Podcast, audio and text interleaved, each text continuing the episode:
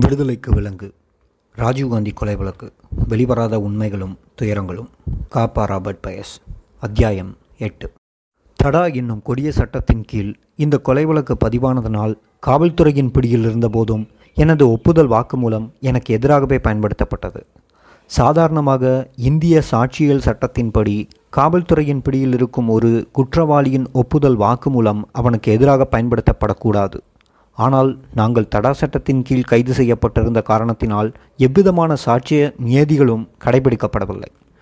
இதற்கு என்ன பொருள் என்றால் காவல்துறையினர் தாங்கள் என்ன நினைத்தார்களோ அதை எழுதி வந்து எங்களை அடித்து உதைத்து எங்கள் கையெழுத்தை பெற்றுக்கொண்டு எங்களுக்கு எதிராக அந்த வாக்குமூலத்தை பயன்படுத்த முடியும் என்பதே ஆகும்.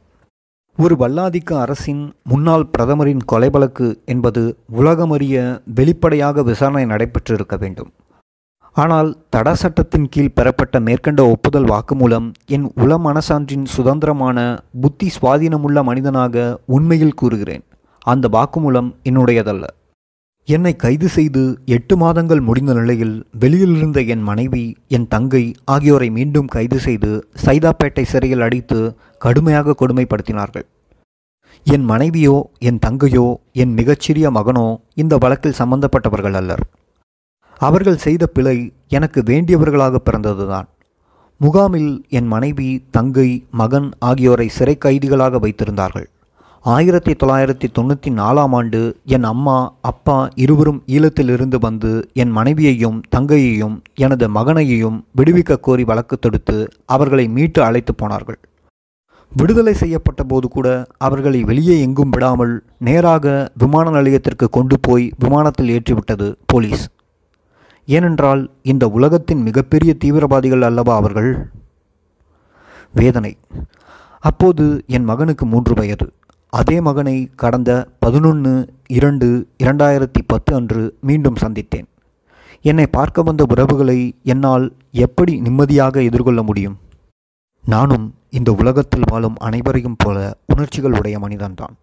எனக்கும் ஒரு மாலை நேரத்தில் மனைவி மகனோடு வெளியே சென்று உணவருந்திவிட்டு வீட்டிற்கு வந்து நிம்மதியாக படுத்துறங்க வேண்டும் என்ற ஆசை உண்டுதானே? என் மகனை எப்போதாவது யாராவது காண நேர்ந்தால் அவன் விழிகளை உற்று பாருங்கள்.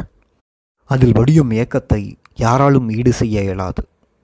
ஓர் அடிமை சமூகத்தில் பிறந்த எளிய தந்தையின் மகனாக பிறந்த அவனுக்கு மகிழ்ச்சி என்ற உணர்வு இருப்பதாகவே உணர இயலாது. உருவத்தில் அவன் என்னை அப்படியே உரித்து வைத்திருப்பதாக அனைவரும் சொல்கிறார்கள். எனக்கு பயமாக இருக்கிறது. வேண்டாம் மகனே இந்த உலகத்திற்கு ஒரு ராபர்ட் பயஸ் போதும். பல வருடங்கள் கழித்து என் மனைவியையும் என் மகனையும் நான் பார்க்கிறேன். மூன்று வயதில் பிறந்த என் மகன் பதினெட்டு வயதில் என்னை சந்திக்கிறான். ஒரு தந்தைக்கான எந்த கடமையையும் ஆற்றாத ஆற்ற இயலாத அற்ப மனிதனுக்கு மகனாக பிறந்ததைத் தவிர அவன் வேறு எந்த தவறையும் செய்யவில்லை. அவனது கண்கள் கலங்குகின்றன. நானும் கலங்கினேன். எத்தனை ஆறுதல் சொன்னாலும் நாங்கள் இழந்ததை யாரால் திருப்பித் தர இயலும்? திருப்பித் தருவதற்கு அவசர தேவைக்காக வாங்கிய கடன் அல்ல அது. மாறாக ஒரு தலைமுறையின் வாழ்க்கை. என்னை விட என் மனைவி மற்றும் மகனின் வாழ்க்கை துயரமானது. நான் இங்கு கொடுஞ்சிறைக்குள் சிக்கிக்கொண்டு அவதிப்பட்டாலும் உயிருக்கு சேதாரமின்றி பாதுகாப்பாக இருக்கிறேன். ஆனால் அவர்களோ ரத்தம் வழியும் ஒரு யுத்த பூமியில் சிதறுண்ட ஒரு சமூகத்தின் அங்கத்தினராக இருந்தார்கள். இன்றளவும் வளமாய் நலமாய் வாழ்ந்த ஈழ சமூகத்தின் இன்றைய நிலையாய் மாறிப்போன முள்வேலி பதைமுகாமில் சிக்கிக்கொண்டு நாளை விடிந்தால் நாம் இருப்போமா என்று வாழ்ந்து வருகிறார்கள். தடா சட்டத்தின் கீழ் நான் அளித்ததாக கூறப்பட்ட ஒப்புதல் வாக்குமூலம் என்பது காவல்துறையினர் என்னை சித்திரவதை செய்து பலாத்காரமாக பல வெற்றுத்தாள்களில் கையெழுத்து பெற்றது. அந்த ஒப்புதல் வாக்குமூலத்தை அவர்கள் தாங்களாகவே தயாரித்தனர். என்று என் போலீஸ் காவல் முடிந்து நீதிமன்ற காவலுக்கு மாற்றப்பட்ட போது நீதிமன்றத்தில் மனு கொடுத்தேன். நீதிபதி வழக்கு விசாரணையின் போது விசாரிப்பதாக கூறினார். ஆனால் வழக்கு விசாரணை நடைபெற்ற தடா நீதிமன்றத்தில் இந்த மனு விசாரணைக்கு வரவே இல்லை. விசாரித்தால் இவர்கள் எந்த முறையில் ஒப்புதல் வாக்குமூலத்தை பெற்றார்கள் என்பது உலகத்திற்கு தெரிந்துவிடும் அல்லவா? என்னை கைது செய்தது பத்து ஆறு ஆயிரத்தி தொள்ளாயிரத்தி தொண்ணூற்றி ஒன்று அன்று. ஆனால் என்னை பதினெட்டாம் தேதி கைது செய்ததாக காவல்துறையினர் கூறினார்கள். சிபிஐ போலீசாரால் தாக்கல் செய்யப்பட்ட சிவராசன் காந்தன் இருவரும் பேசிக்கொண்ட வயர்லெஸ் செய்தியை கேட்டுத்தான் கைது செய்ததாக போலீசார் தெரிவிக்கின்றனர். ராஜீவ்காந்தி இறந்த பிறகு அதாவது என்னை காவல்துறையினர் கைது செய்ததாக கூறப்படும் பதினெட்டாம் தேதி வரை என்னுடைய நடவடிக்கைகள் குறித்து என்னுடைய ஒப்புதல் வாக்குமூலத்தில் எதையுமே தெரிவிக்காததை கவனித்தீர்களா? ஏனென்றால் நான் அப்போது காவல்துறை பிடியில்தான் இருந்தேன்.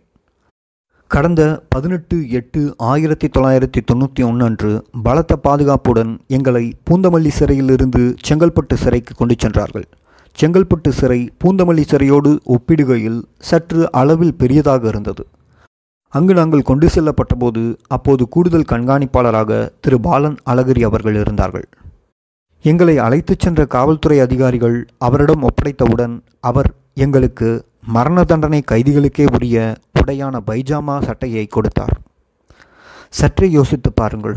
அந்த காலகட்டத்தில் எங்கள் மீதான எந்த குற்றச்சாட்டும் நிரூபிக்கப்படாத சூழலில் சொல்லப்போனால் வழக்கின் விசாரணையே துவங்காத காலகட்டத்தில் எங்களுக்கு எடுத்த எடுப்பிலேயே மரண தண்டனை கைதிகளுக்கான உடை. மரண தண்டனை என்றே முடிவு செய்து விட்டார்களோ என நான் அப்போதே சற்று அச்சத்துடன் நினைத்து கொண்டேன். செங்கல்பட்டு சிறையில் இருந்த சிறை அறை பார்க்கவே மிக மோசமானதாக இருந்தது. அந்த அறையின் உள் எந்த பொருளும் இருக்கவில்லை. நாங்கள் படுப்பதற்கு ஒரு விரிப்பு போர்த்திக்கொள்ள ஒரு போர்வை உபயோகப்படுத்தி கொள்ள ஒரு குவளை உணவு சாப்பிட ஒரு தட்டு இவ்வளவுதான் எங்களுக்கு வழங்கப்பட்ட பொருட்கள். சிறை வாழ்க்கை என்பது ஒரு மனிதனை நான்கு சுவர்களுக்குள் அடைத்து போடுவது மட்டுமல்ல. நான் அறிந்த சிறை வாழ்க்கை எல்லா விதமான இயற்கை சமன்பாடுகளையும் கலைத்து போடும் கொடுமையான தண்டனையாக இருந்தது. சிறை வாழ்க்கை உண்மையில் ஒரு மனிதனின் சுதந்திரத்தை பாதிப்பதோடு மட்டுமல்லாமல் அவனது உளவியல் தன்மையையே மாற்றிவிடுகின்ற ஒரு பேருண்மையாக இருக்கின்றது. செங்கல்பட்டு சிறையில் ஒரு நாள் தங்கும் அறையில் அடுத்த நாள் தங்க அனுமதிக்க மாட்டார்கள். தினமும் அறையை மாற்றிக்கொண்டே இருப்பார்கள். சிறையின் கட்டுப்பாடும் இறுக்கமும் என்னை வெகுவாக பாதித்தன. யாரிடமாவது எதையாவது பேச வேண்டும் என்ற விருப்பம் என்னை கடிதம் எழுதச் சொல்லி தூண்டியது. ஆனால் எனக்கு அதற்காக அனுமதி கிடைக்கவில்லை. நன்றாக யோசித்து பாருங்கள். கடிதம் எழுதவோ கலந்து பேசவோ அனுமதி இல்லை என்பதன் பொருள் என்ன என்று தெரியுமா?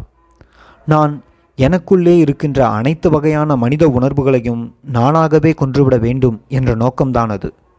என்னை பார்க்க என் மனைவி என் தங்கை என் மகன் ஆகியோர் வருவார்கள். என் மகன் அப்போது மிகச் சிறிய கைக்குழந்தை. சிறையின் இறுக்கம் பிடிக்கவில்லையோ என்னவோ? உள்ளே வந்தாலே கத்திக்கொண்டே இருப்பான். காலப்போக்கில் கடிதம் எழுத அனுமதி கிடைத்தது. கடுமையான தணிக்கை ஆய்வுகளுக்கு பிறகே கடிதம் வெளியே செல்ல அனுமதிக்கப்பட்டது. செங்கல்பட்டு சிறையிலிருந்து ஆயிரத்தி தொள்ளாயிரத்தி தொண்ணூற்றி இரண்டாம் வருடம் ஆயுத பூஜை அன்று என்று நினைக்கின்றேன். எங்களை வால்டர் தேவாரம் தலைமையில் சேலம் சிறைக்கு கொண்டு போனார்கள். சேலம் சிறையிலும் இது போன்ற கட்டுப்பாடுகள். அங்கு நாங்கள் சுமார் நூறு நாட்கள் அடைத்து வைக்கப்பட்டிருந்தோம். பிறகுதான் எங்களை தடா சிறப்பு நீதிமன்றம் அமைக்கப்பட்டுள்ள பூந்தமல்லி சிறைக்கே மீண்டும் அழைத்து வந்தார்கள்.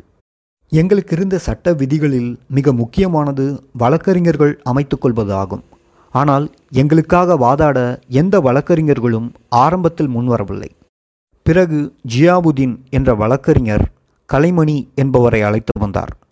அவர்களுக்குள் எழுந்த கருத்து வேறுபாட்டினால் வராமலேயே இருந்து விட்டார்கள் எனக்கு இந்த மண்ணில் யாரையும் தெரியாது. என்னை போன்ற எதுவுமற்ற எளிய மனிதனை தெரிந்து கொள்ளும் விருப்பம் யாருக்கும் இருக்காது. எனவே எனக்கு நீண்ட காலம் வழக்கறிஞர்கள் கிடைக்கவில்லை. இந்த வழக்கு விசாரணை பூந்தமல்லி தடா நீதிமன்றத்தில் நடந்தபோது எனக்காக வழக்காட என் மூத்த அண்ணனாக இன்றளவும் மதித்து கொண்டிருக்கின்ற தடா என் சந்திரசேகர் வந்தார். அவரை பற்றி சொல்ல வேண்டுமென்றால் நான் மிகப்பெரிய நூலையே எழுத வேண்டும். நான் உட்பட ஒன்பது பேருக்கு தடா சந்திரசேகர் ஆஜரானார். வழக்கு நடந்தது. இந்த வழக்கில் எங்களுக்கு எதிராக நிறுத்தப்பட்ட சாட்சியங்கள் பற்றியும் வழக்கில் உள்ள அடுத்த அத்தியாயத்தில் விரிவாக கூறியிருக்கிறேன்.